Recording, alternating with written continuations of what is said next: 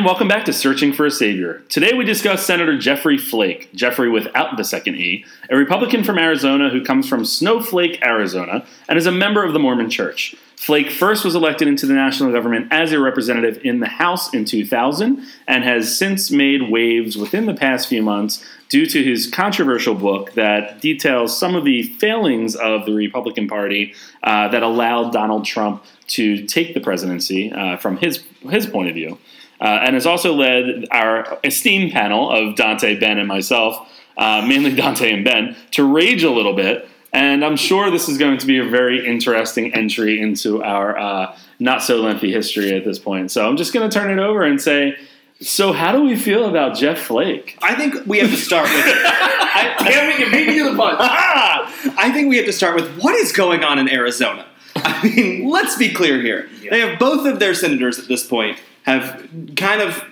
taken up this bipartisanship flag. I mean, really. I mean, like John McCain and Jeff Flake both have kind of come out now with, with Jeff Flake's book and and John McCain's John McCain. That, uh, you know, that like It's him. I mean, it, like this this new like that's the, the whole premise of his book is that like we're conservatives and we should be working with people Right. Yeah. and and we need to bring Stick back to true bipartisanship. conservative principles. Yeah.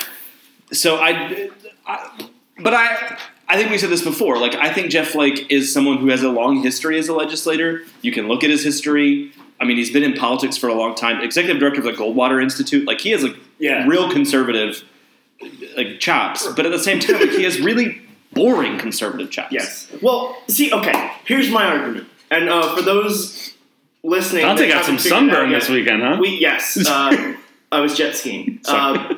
We have a fourth member of our podcast today. It is Joe's dog Brody. So if you hear panting at any point, it's not Ben. It's Joe's dog Brody. Fair enough. Fair no, enough. so so He's saying that because Dante doesn't breathe quick enough to actually pant. So, my thoughts on Jeff Flake, right? Like to your point about him being a, a more traditional conservative, um, you know, very long legislative history. I almost count it as a good thing in this political environment that we're in. That like, here's a guy who's super conservative, Mormon background, very Mormon background. Um, I don't agree with a lot of his politics, but at the same time, I feel like I still want him and more people like him to come back into the political conversation because these are like he is a classical conservative senator that while you don't agree with him, you can work with somebody like him within the framework of politics. Whereas the new normal with like the Trumps and Ted Cruz's of the world, there's just no working with these people.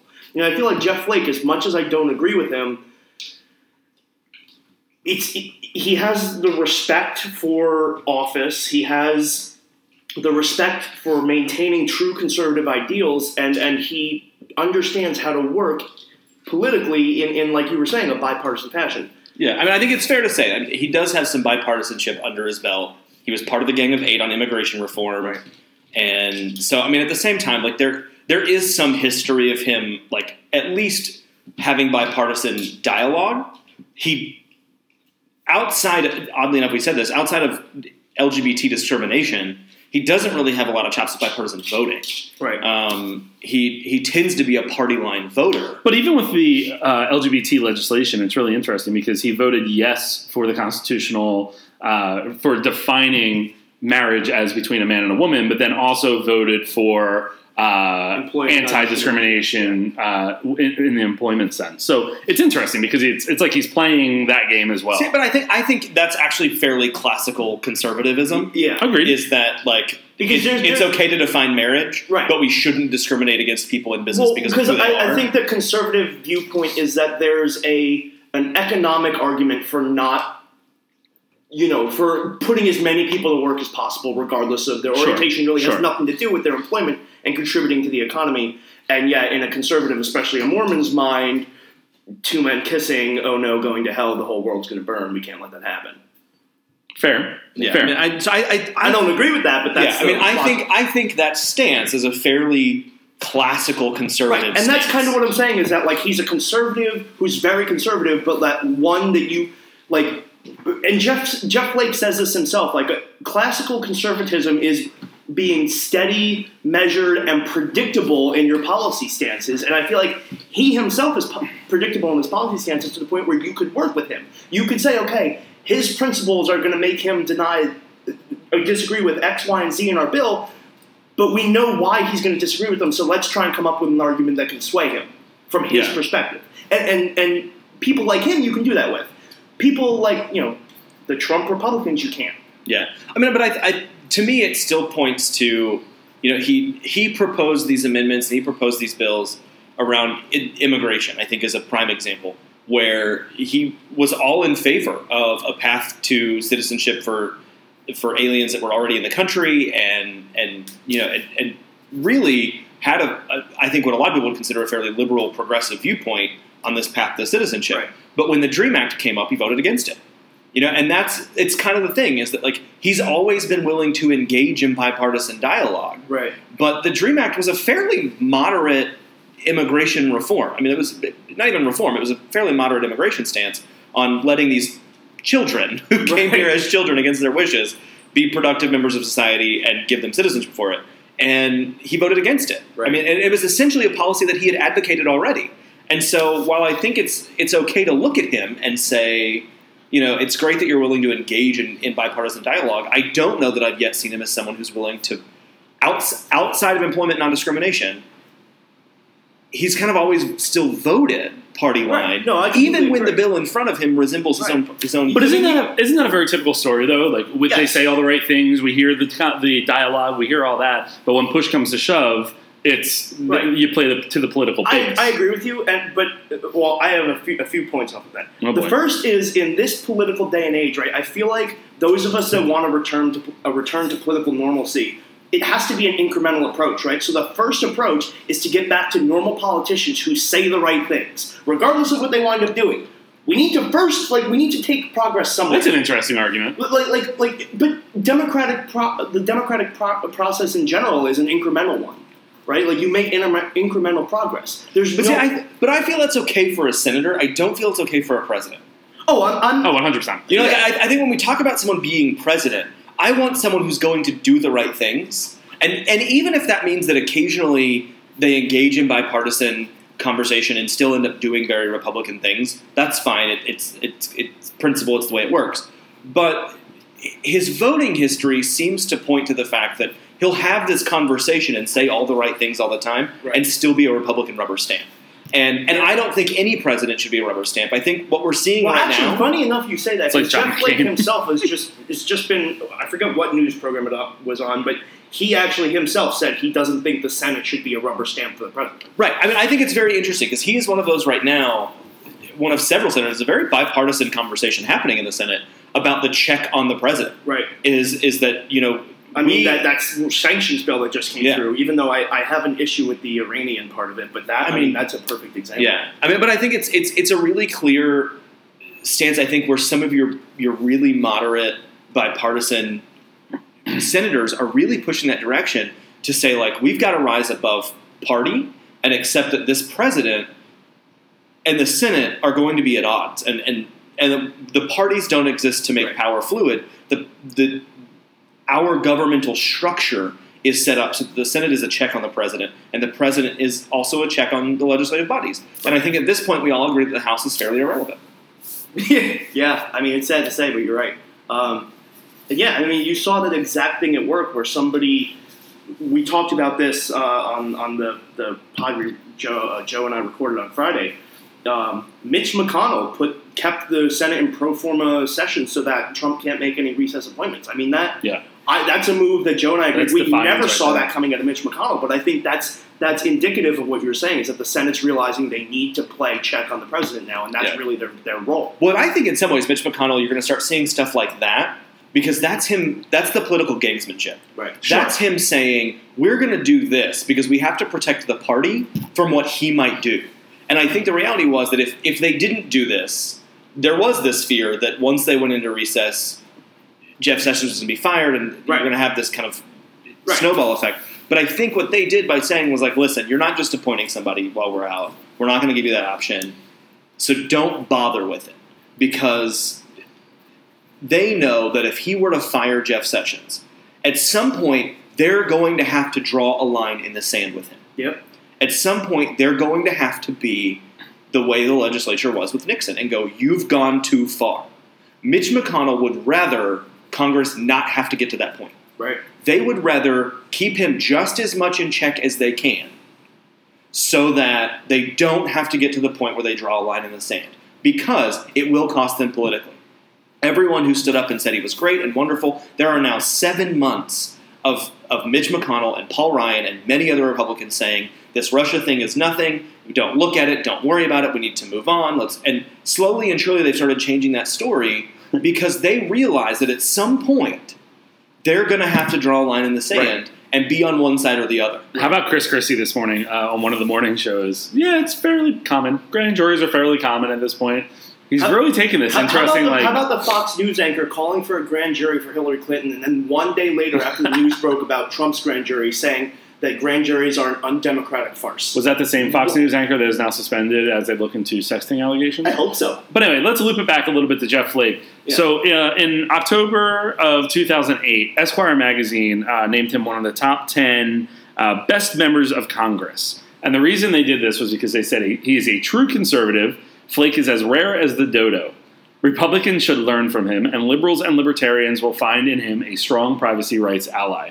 Does that bode well at this point in time when we're looking to who will go past 2018 once we figure out how the you know all the chips lie after that Okay, first in of all- 2020 First of all, he voted against internet privacy. Right, thank you. Okay, what does privacy rights ally mean? Because he is vehemently against internet. Thank you.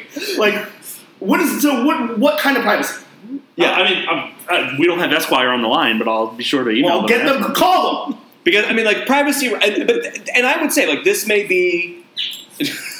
I don't want to be this guy, but I'm going to go there. This may be the the the marital bed privacy Yes, rights okay, that a lot of Mormons right. are in favor of because of the history of the Mormon Church and their views on marriage. Poly- and yeah. and you will find a lot of Mormons who are like the government shouldn't be involved in marriage. And and I'm I'm not saying that to insinuate anything about Jeff Flake or you know his great grandfather. Um, i'm just shocked that you were the one that took him there and took us there well, really, are you shocked? nope Um, as someone who grew up Southern Baptist, there's nothing I do better than talk about the Mormons. Um, but I, I do. But there's this classical Mormon kind of thing of like, you need to stay out of our marital bed because Right. it's none of your business. So it doesn't surprise me that he has kind of this sexuality privacy allyship. Right. Um, what, but at the same time, he's not an overall privacy ally because know, Right. he distinctly voted to let cable companies sell your browsing history. yeah. Yeah, that's that's not good. Um, And but and I and also I like I do think there's something to be said for him being kind of predictable and and and reasonable a lot of the time. He's Right. he's not a Ted Cruz. He's right. not a I feel like we need to get back to having him, Jeff Flake types as Republican candidates, so that we can get back to normal disagreeing with them. and i think it's the reasonableness i think that's the, the key here is that we, this is one candidate that we haven't really talked about in a long time on this podcast especially someone who is really reasonable and isn't just toeing party lines for the hell of you know their political career I think that some of the stuff that he's done in the past, and we talked a little bit about LGBT issues, but one of them was being one of 15 senators to vote to end Don't Ask, Don't Tell. Like that's a big deal. I mean, that was a huge deal when it happened. Uh, that was a huge uh, argument in the Republican Party um, as to why it shouldn't be done. So I think that reasonableness is something that we really, uh, we obviously do not see today. Um, but it's it's going to be interesting to see if we have a candidate regardless of which party they come from, that can toe that line and really play on both sides of the aisle come 2020. Because my personal view is that's what's needed. Right. No, I agree completely. I mean, Okay, end of pod. Bye. No, I mean, I, I just what kind of, you know, his legislative history points to this not being the case, but part of me wonders, like, is he coming out and looking like such a reasonable, bipartisan potential candidate because we're in such a polarizing, um, like, basically has has the Republican Party shifted so far to the right that somebody who's very right and religious, like Jeff Flake, looks reasonable and moderate? Well, let's be honest, And if the we get back to normalcy, will Jeff Flake look like a loon? Potentially, because the reason Yeah. that we're really focusing on him right now is because he is one of the few Republicans who has come out so strongly against the shit that is happening in the White Right. House. That's why we decided to talk about him today, honestly, Yeah. because he's in the news with And, everything going on. and I on. will say, to be fair, he also was he called for Donald Trump to pull out of the race when the Access Hollywood tapes came out. I mean, he D- Jeff Flake has consistently been anti-Trump, Right. which I think really continues to bolster his his true conservative nature. Speaking of, did you hear that Billy Bush is running for House? Oh, good lord! Oh God, I'm kidding. Okay, I'm good. like Jesus. I mean, don't oh, don't get me wrong. I love a good Bush, but not that one. Give me a Jenna or a Barbara, like that's fine. But oh, guys, you guys are dirty. But I think there's there's something to be said here for for his consistency in opposing Donald Trump. I you know I was watching Bill Maher last night. Thank God that season's back because it brings me great joy. But he, I forget the guy's name, um, but he's the president of the conservative family something or other. Um, and they were talking about Trump as a Christian. It was this real question of like, you know, does Trump really to you exhibit Christian qualities? Depends And what lens you're looking at Christianity. well, I, well, I think the hard part was that like it's so hard for me as someone who like I still identify as a Christian. I grew up a Christian.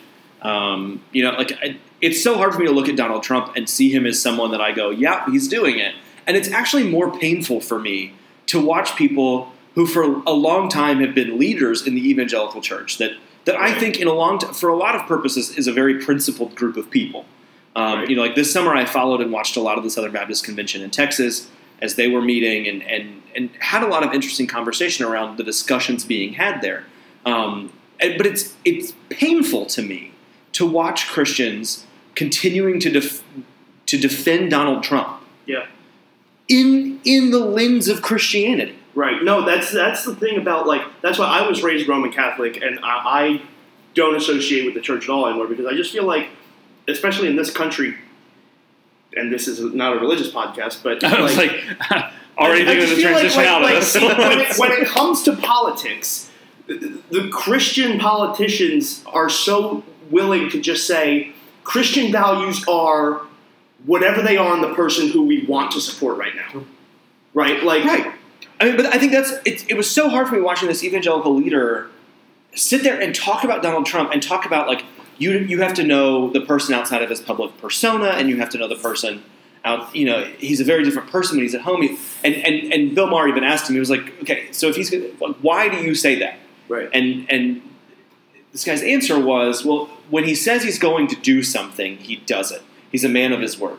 And which, like, obviously we all know is not true. George Bush was a man of his word. Right. Right. Donald Trump is not George And, Bush. and the thing about it is, like, the example that people continuously point to, and this is my because I started reading, like, after I saw this, I was like, okay, I need to. Is this the is this the example that all evangelicals are pointing to to like Donald Trump being trustworthy? And it is. Everyone is pointing to. He published a list of 21 nominees for the Supreme Court, And he picked one of picked them. one of those 21. Yeah. And I was like, if that is your like your line of like one time he kept his word, right.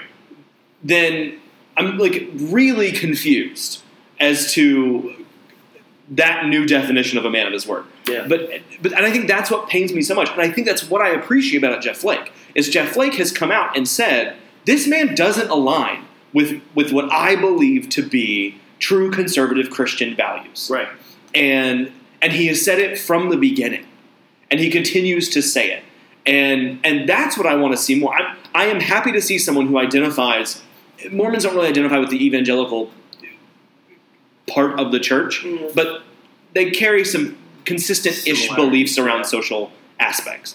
I don't want to offend any of our evangelical listeners that I'm sure we have plenty of uh, by saying that Mormons and, and evangelicals share beliefs around doctrine, but they and they don't. But around social issues, they tend to share some pretty similar beliefs, and and it, it is refreshing to me to see someone in that kind of conservative, socially conservative world coming out and going like, listen, he is not that for us. Right. He is not a conservative principles guidepost. Right. And he and he won't be. I mean, he's just not a moral guy. It just period. And and and that's what I at least appreciate Jeff Flake for there and his consistency is that he has never been behind Donald Trump, and it has always been a moral argument. And, and it has always been, I don't think this man is morally qualified to lead the country. And I, I, I agree with Jeff Flake, although I question the reasons we both disqualify his morals because I think in some ways they're probably similar. I mean, like, I- Yeah. you know, Jeff Flake is going to. He disqualified him on the Access Hollywood tape because that's not how you talk about Right. women. That is- like, like, you know, like, I, and I, and that's the reality. Is like Jeff Flake is is looking at his actions, not his stances, his actions, his words and his actions, and the words and actions of Donald Trump that you and I find morally reprehensible are the same words and actions Right. that Jeff Flake finds. He's looking for a full president. He's not looking for a president that's just going to focus Right. on the issues and you whatever those issues may be that day, that whatever he decides that day. But he's looking for someone that actually represents the office and represents the country Right. appropriately, I which mean- is what all of the excuses that we hear from the pundits from the on the Republican Party, from the conservative side, on CNN, MSNBC, wherever you want to you want to listen. All you're hearing are the excuses of, but look what he's doing, and look at the economic upturn of the country, and look at the development. No, look at the stock market. Correct. Like, look, look Yeah. at the stock market. Let's let's And- and- let's and let- ignore the value of the dollar right because the dollar is at its lowest point in years. and yeah, like not to turn this into an economic podcast, but literally, no, seriously, as somebody who watches the markets for a living, these markets are still very much up on the assumption that Republicans are going to get tax reform through, and all of these other like pro-business things that one by one, as they don't happen. This is all going to unwind at some point, and then people aren't going to be pointing to the markets as much to say, "Look how great he's doing." Yeah, and the reality is the the markets are strong and they continue to be strong. Um, they weren't exactly in a downturn before he took No. office, um, but at there's the point to be made that the dollar is the weakest it's been in years. Yes. I mean, while the markets have grown, the dollar is plummeting, and and that's when we want to talk about international economics, a far Right. more important indicator of where we Right. stand in the world. Inflation is still under two percent. Wage growth is going nowhere. Yeah, I Yeah, mean, I mean, I it's, just- it's it's not enough to say.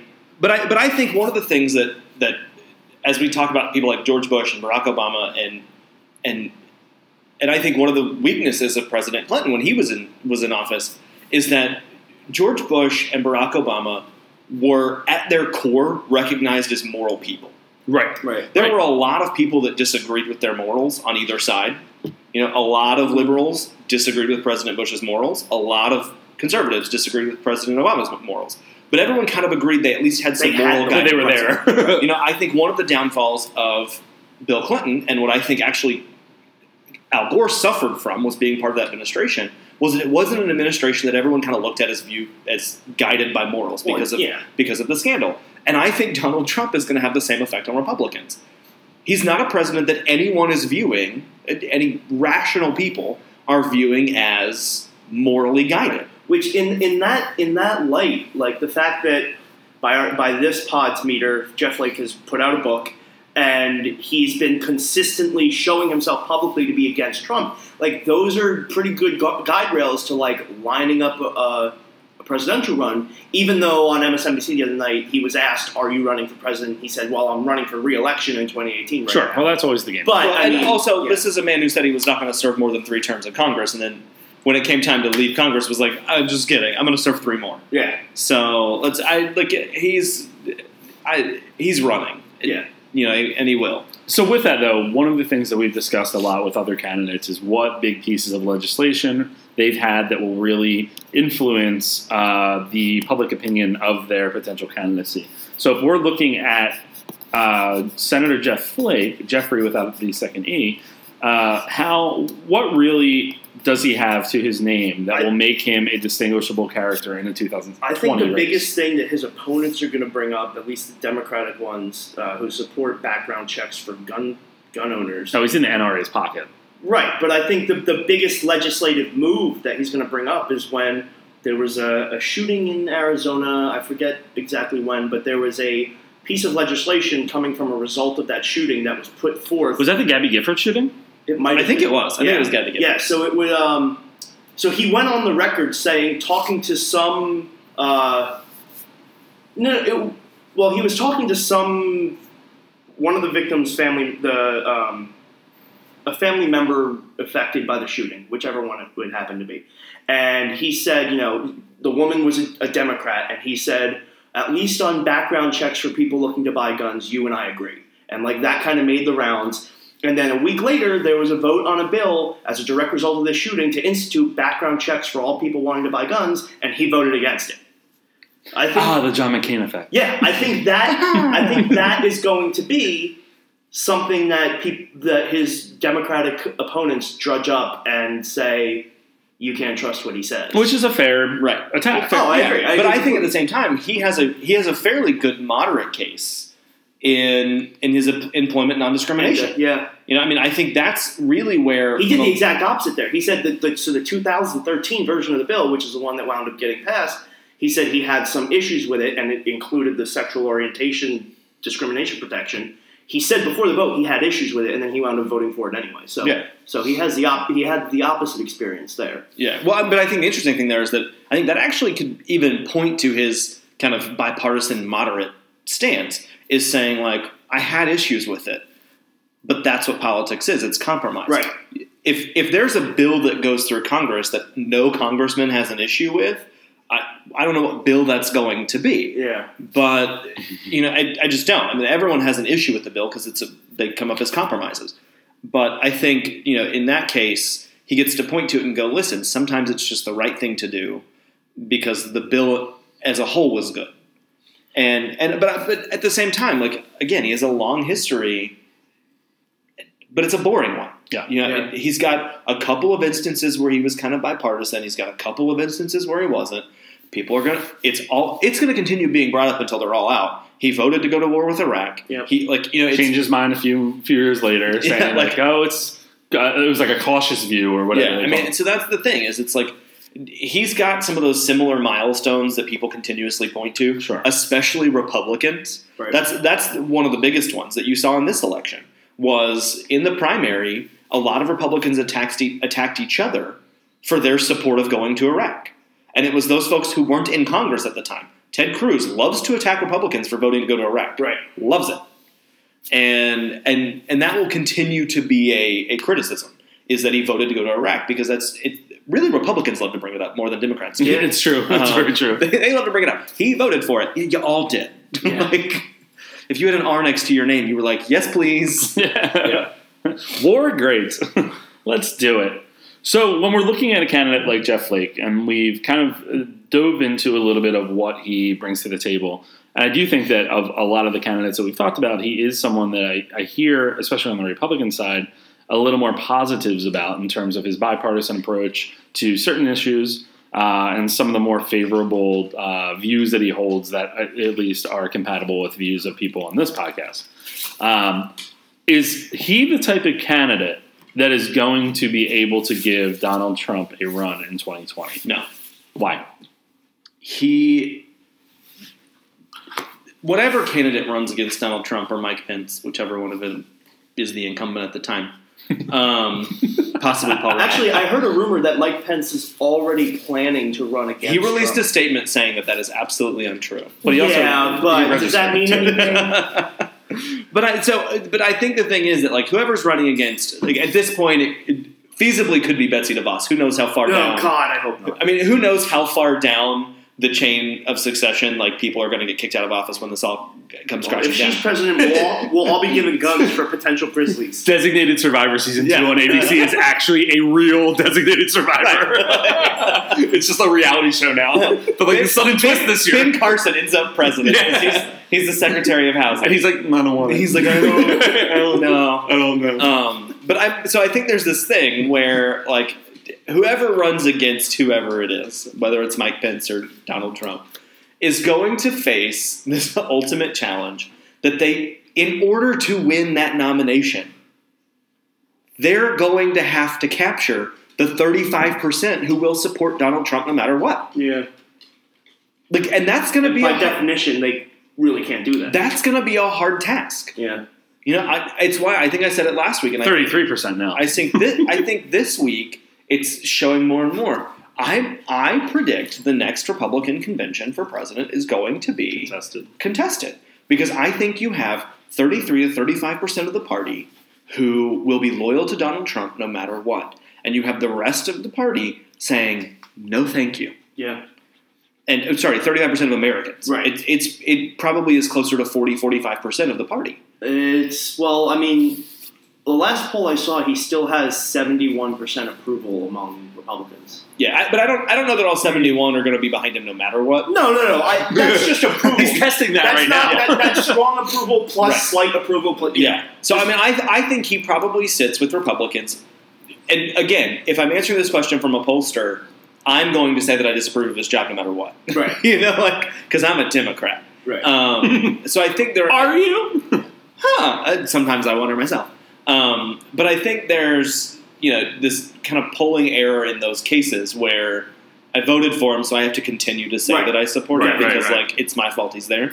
Um, but I think there's probably a good 40 to 45% of Republicans who will support him no matter what. yeah. Unfortunately. And, and, and that right there is going to cause a problem Yep. for the next election because he is not going to run unopposed for that nomination. Not at all. No. I think one of the larger issues, and this is something that we probably need to touch on at one point, uh, maybe on a, a separate pod, is that what we are really seeing right now is that our two party system is in flux. We have two parties right now that are trying to define exactly who they are and how they're going to move forward into the future.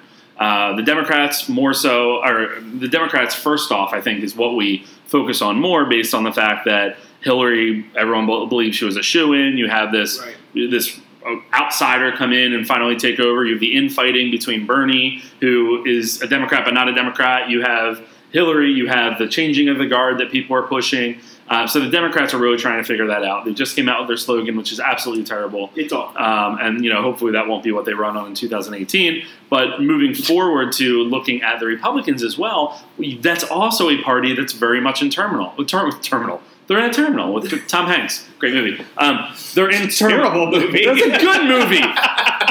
they're in they're in turmoil. You have an outsider in Donald Trump who came in and really took the far right of every argument and won on that message. What you're seeing is that even the Republicans that politically put their uh, their faith in Donald Trump or their backing to, uh, behind Donald Trump, they're now pulling apart from that, and that's what we're seeing with Jeff Flakes of the world. That's what we're seeing with Mitch McConnell and some of his political plays. I don't know how, he personally views things, but politically, he's going to try to keep the power no matter how uh, you know how bad things get.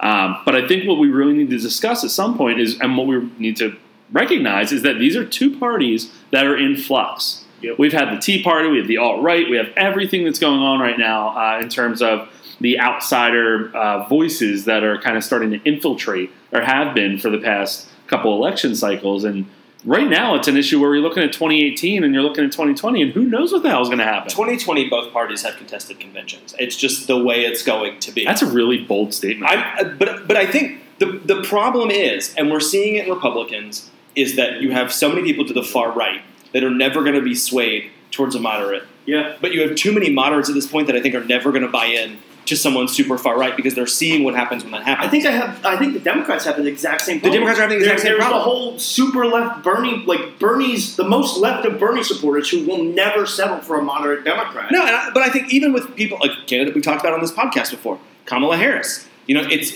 a prime example of someone who, for like three weeks, everyone was like, "Hell's yes," and then all of a sudden, that very far left side of the party is like, "Wait a minute, we found two things we disagree with her on, and it's not okay." Same thing happening with Chuck Schumer. We're all like, "Great, Chuck Schumer. He's a really liberal, progressive guy. It's going to be great." All of a sudden, wait a minute, what's this free speech thing with Israel? And and and that's the problem you're going to run into in both parties. Right, yep. Is that and it, and it has never affected the Democrats as much because the Democrats far left component Brody. I does know. not agree with your statement here. I think he does. he does not agree. Those are barks of affirmation. um, Bar formation. yeah, yeah. Um, but I afterbarction for Brody, it's okay. Um, but I think you know what happened was for a long time the far left side of the Democratic Party avoided the party, and we're okay voting for the Green Party, and we're okay staying independent. And and what happened with Bernie was that he brought in a bunch of people into the Democratic Party who've now been in the Democratic Party for a year and feel like like they now have a Right, voice in the Democratic right, right. Party. And and they're trying to make a move to take it because over. so I think so many people saw that you will not affect change with a third party candidate. The way our country is set up, you have to buy into the, the two party system, and and so I think it's never plagued the Democratic Party as much as it's plagued the Republican Party, um, because the Tea Party was able to do what it did because of that split in the Republican Right. Party. In the Democratic Party, it's never really been a thing. You know, your most progressive people were elected from your most progressive states. And it was never like you had a moderate Democrat coming out of your super progressive states. You never had a, progr- a super progressive Democrat running far to the left of somebody else and winning a, a, a moderate state. And and but now what you're going to find is that's going to be split. You're going to find the Democratic Party facing that same challenge Republicans are going to face. It's just the the two extreme wings. The Democrats haven't really had one for a long time. the, the metaphor I like to use to describe all this succinctly is basically I think of what's happening now as far as the political spectrum and two parties goes as, as stretching a rubber band, right? And for a long time, you were just stretching it from the right side, but now we saw with the whole Bernie movement, it's starting to stretch from the left too. And you can only stretch a rubber band so far before it snaps, and then that's when we get the kind of turmoil that Joe's alluding to, where in 2018, 2020, who knows what the hell is going to happen? Which Ben is driving home by saying both parties are going to have Right. contested conventions. Yeah, right. I mean, I, and, and, and I think it's interesting because while we will, I while I believe we are always essentially going to have a two party system in this country. Um, it doesn't mean the two parties are going to stay the Democrats and Republicans. no, I mean, and that's I mean, obviously in the history of our country, we've Right. changed parties and, and parties have Revive the Whigs. But I, I revive want the to know say I'm a nothings. Revive the know nothings. That's oh, what I want to be. know a know nothings nothing. were well. We Um, basically had the know nothings pretty much. we basically have it right now. yeah, yeah. pretty much. Um, yeah, the Whig Party, just a bunch of drag queens. uh, yes. the wigs and the pumps. That's what I want. um, but Off the rails, off the rails. Bring it back. whatever, we're still The firmly in the DNC, rails. the DNC is just a drag queen pageant. Yeah, drag national convention. um, but I think there's so I do. I think there's something really kind of waiting in the wings. It may not be for the next election. It may be 2030 before it happens. It may be even 2040. But there is something that's going to occur where the two parties themselves are going to snap and reform. Yep. Um, or I, I think it's interesting. I think there's going to be a big push over the next decade to really look at the way that we elect people. And and I would not be surprised to see the electoral college come under attack again. I would love to see a, a big push to get rid of the I, I I forget where I was watching the other day, but it had to have been something I was watching online. Um, someone was discussing the idea that eventually America will also end up with a um, Arab Spring. no no, got it. a um, God, a proportional government. Yeah. you know, and and and it was a really interesting kind of conversation around. It's the only really only real way that we'll be able to fix some of this divisiveness and Yeah. and some of you know I think like there are valid arguments about the the vote of a Californian for president matters far less Far le- than yeah. the vote of someone from Montana. Right. So And- yeah, Montanans have over three times the amount of voting power that somebody from California does. Yeah.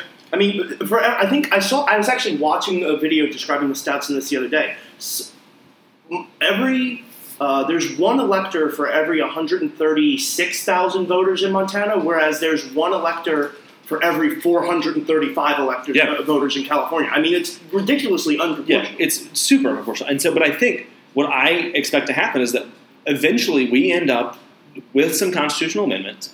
Um, and in fact, some ways the states can change it themselves. Yeah. You know, it, the, the U.S. Constitution doesn't actually dictate how someone gets elected to these things outside of the Electoral College.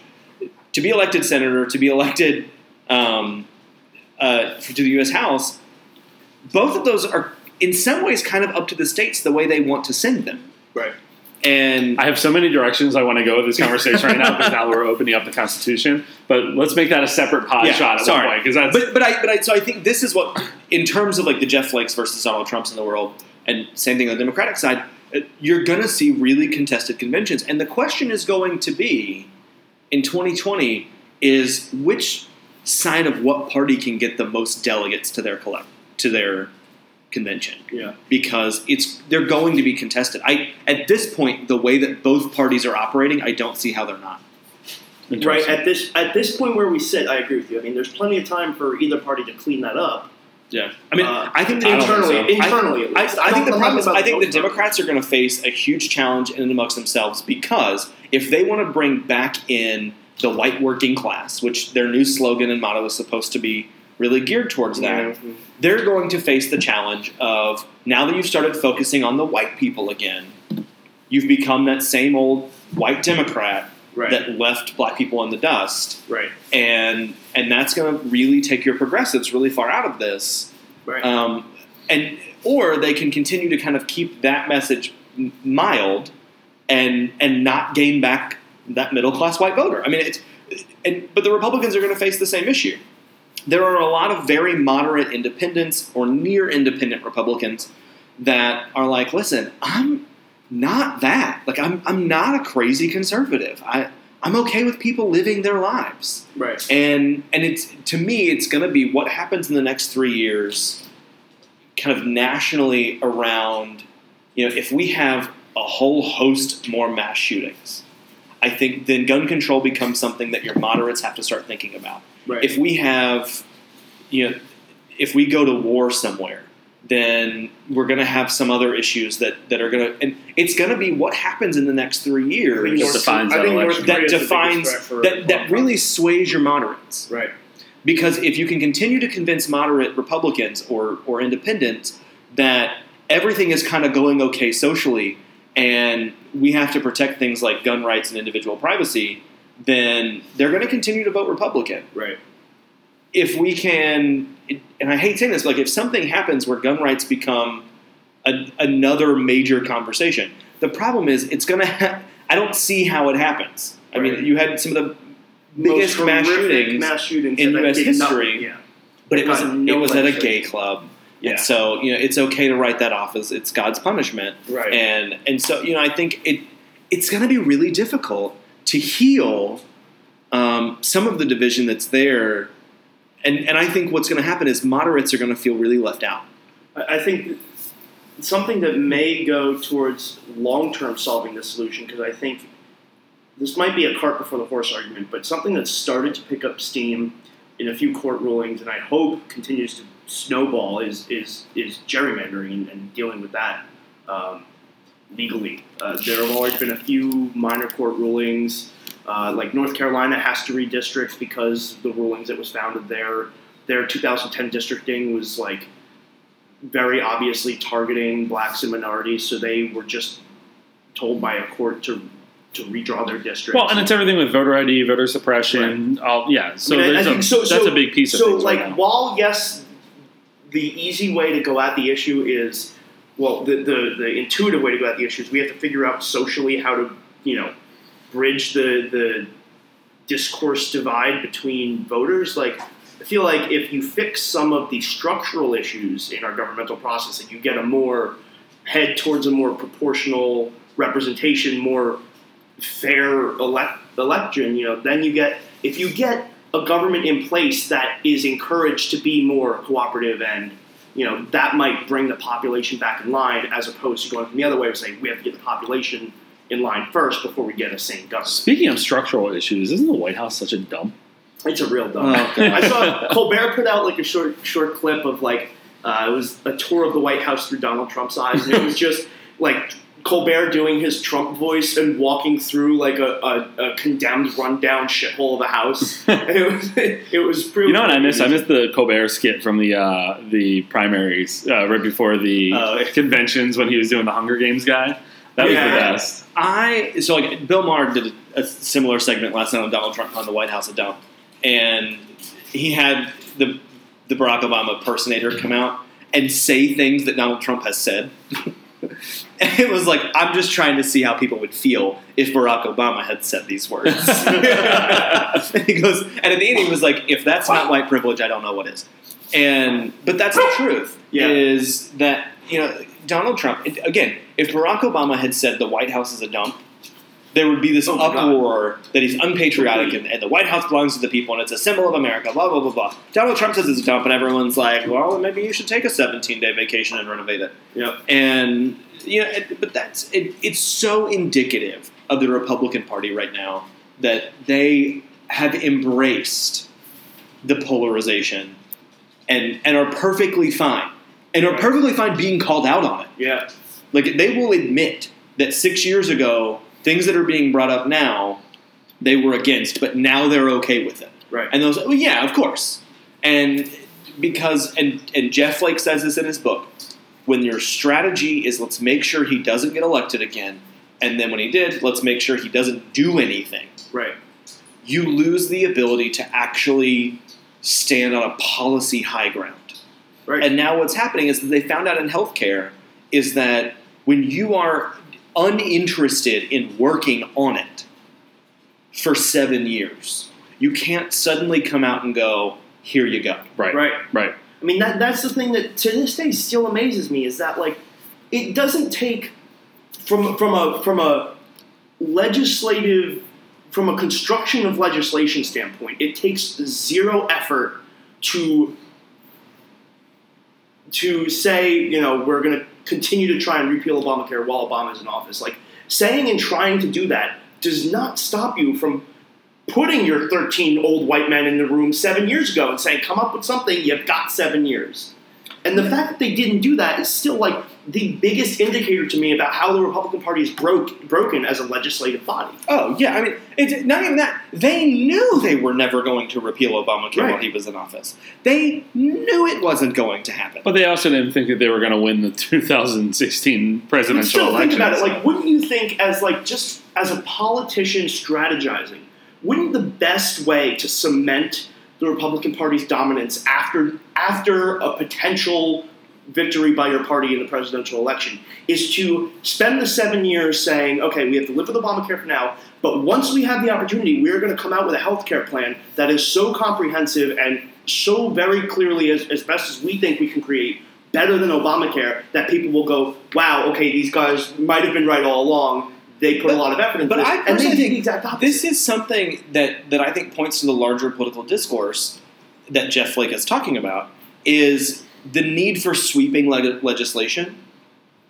Both parties feel the need to pass sweeping legislation. right, yeah. No one is thinking, well, like, I mean, Obamacare, for six years, everyone was like, all right, it's got a little bit broken. It, it has a few flaws. Right. If bipartisanship would have won out, they would have come together and Fix the said, flaws. and said, okay, let's work on this flaw. Right. Let's work on this flaw, Well, and- and- let's fix flaws yeah. as we go along. Which was a Hillary argument after Right. a while that just got Right, drowned right. out by but, everything else. But both parties, both parties have been so committed to wanting to pass sweeping legislation. They don't want to pass incremental legislation. Because it's about political points now. It's not about right. actual It, it's it's See how that's sweeping working out. legislation. Yeah. And and the, and I think the problem is what they found is once you pass sweeping legislation, it's really hard to go back. Right. And Democrats have to learn the same lesson. Because once Republicans pass sweeping legislation on school choice, Right. on any of these tax reform, Right. it's going to be really hard to bring us back from sweeping tax reform. Right. It's going to be really hard even to take your moderate Democrats and go, all right, guys, that was a fun four years with low taxes. We've got to bring them back. It, it's and, and that is where it's, it's it was a fun four years of low taxes. like, Let's like- get back to it. But it's but it's gonna be that kind of like Yeah.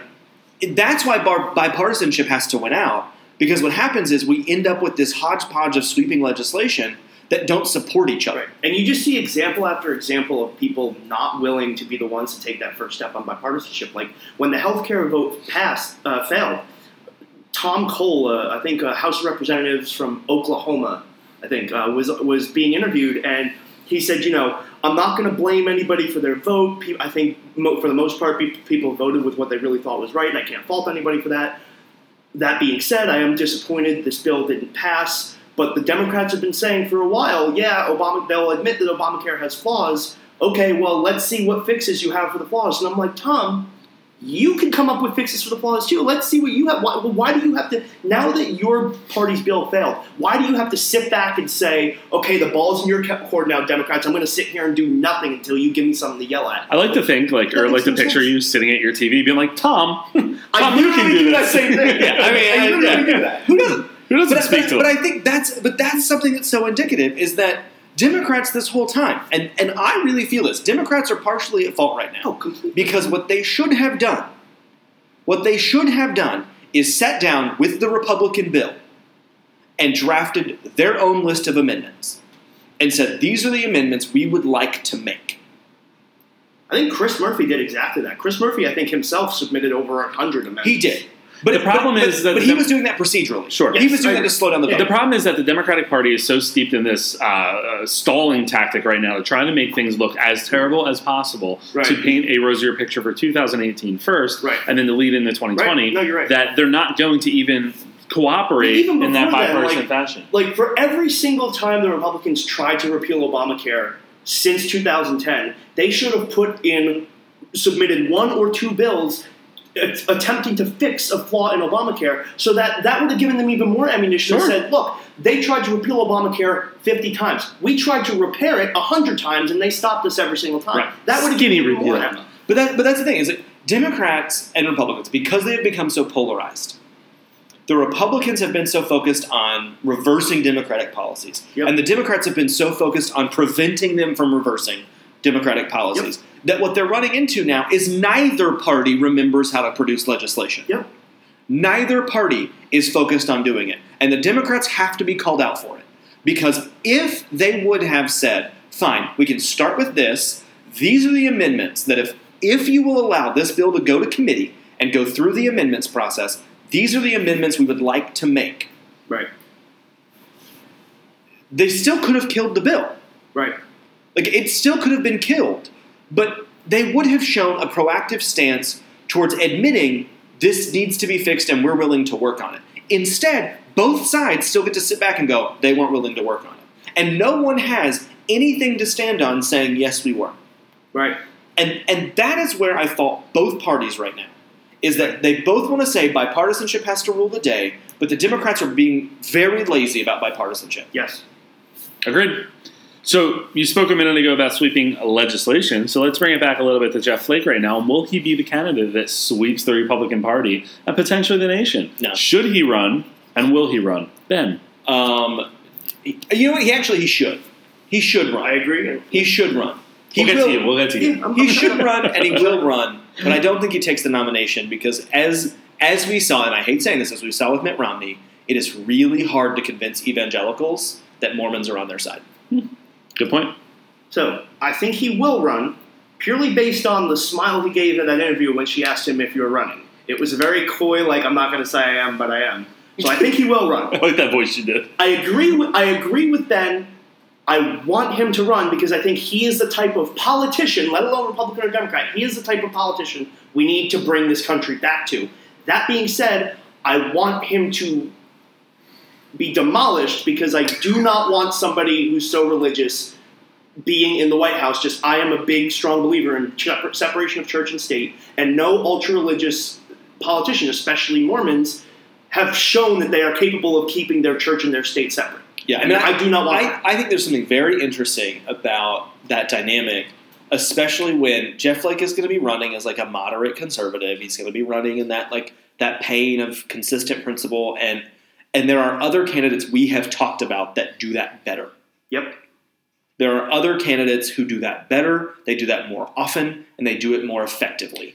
And and that's why Jeff Flake won't even be the best moderate. Right. He won't even be the best consistent I, I conservative. want him in the pool in to take kind. the spot of somebody who's less moderate than him. Yeah, I mean, I, again, I don't want anybody beating Jeff or John Kasich. Like, I, Right. like No, I don't John want anybody Kasich- beating him. He's he's taking it, but Right. But you know, but that's but John Kasich is a prime example of someone who is consistently moderate consistently conservative, Right. with true conservative credentials and true bipartisan credentials that that can make every argument Jeff Flake makes in a way that is more palatable to more evangelicals and also more believable to more moderates. And you just got me where I wanted to end on. Uh, the, when we were recording the other night, Dante and I talked a little bit about who we were really looking at right now as potential uh, candidates that we would support. I think Dante had talked a little bit about John Kasich. I talked about Grandpa Joe.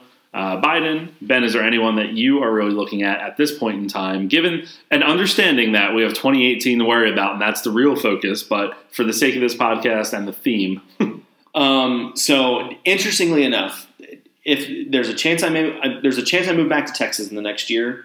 Uh, I've already committed. I'll work on Beto O'Rourke's Senate campaign. Be very clear about this. He's running against Ted Cruz, and I will. I am working on his campaign. But um, candidate wise, oh man, that's kind of my limit. Like who whose campaign would I work for? And I think right now, if I had if I had to talk right now about a candidate, I would work on John Kasich's campaign. Hmm, two for Kasich, huh? I I would gladly go to work for John Kasich's fundraising arm. Fair. I think that's something that's been consistent across the board when we discussed Yeah. him a month and a half, two months ago. Uh, already at this point, wow. Um, we definitely, I think, all were on that that side of when he ran this past year. He was someone that we all uh, I was pulling for him to win. We're pulling for. Yeah. So Yeah. I mean, I, I just think he, in the same way, if I had to pick a Democrat, um, just to be interesting, I, uh, I've been I've, I've been a stand for John Kasich for a long time, but um, if I had to pick, to pick a Democrat, I would probably say that I, oh God, um, Here we see the problem the Democratic Party is currently going through. yeah. I mean, it's tough. It's tough. I don't know that there's anyone that I'm like necessarily. Brody, Brody disagrees with you. Brody's I'm- yelling at you again. Ben, you're all over the place with Brody. He's saying Yeah. Joe Biden. That's what he's barking. You know, I, I, I would support Joe Biden. I would support Joe Biden. Um, I'm trying to be more interesting than just Right. saying the two that you've already said. Um, I, I, you know what? I'm going to say this: Elizabeth Warren. Okay. I, I could. Didn't you make a push for her staying in the Senate though, rather I than did. running? Which I did. she's reaffirmed Sure. recently again that Yeah, she's doing. I did. I trust me. I think she should stay in the Senate. But if she runs for president, which again I don't think she will, Right. but if she runs for president, I, I would also I could get behind her. Okay. I could, I could get behind her. I can live with that. I, I think because she has, I, I think one because I want I want to back a winner. Like I, you know, at this point, like I want to get behind someone and propel them to victory. Right. I don't want to get behind somebody and and I, it's so selfish to say like I don't want to get behind somebody and fight for victory. I want to get behind somebody and just be like, all right, guys, let's go. And and I think she's someone who stands a real chance of winning. I think Joe Biden is too. Oh, absolutely. I think the Obama I- coalition comes back together for him. I said that on, on Friday. Oh, You I- also said you were a Bernie bro. I did not. You, You said definitely that, said that. It was You lie. said that, and we're ending.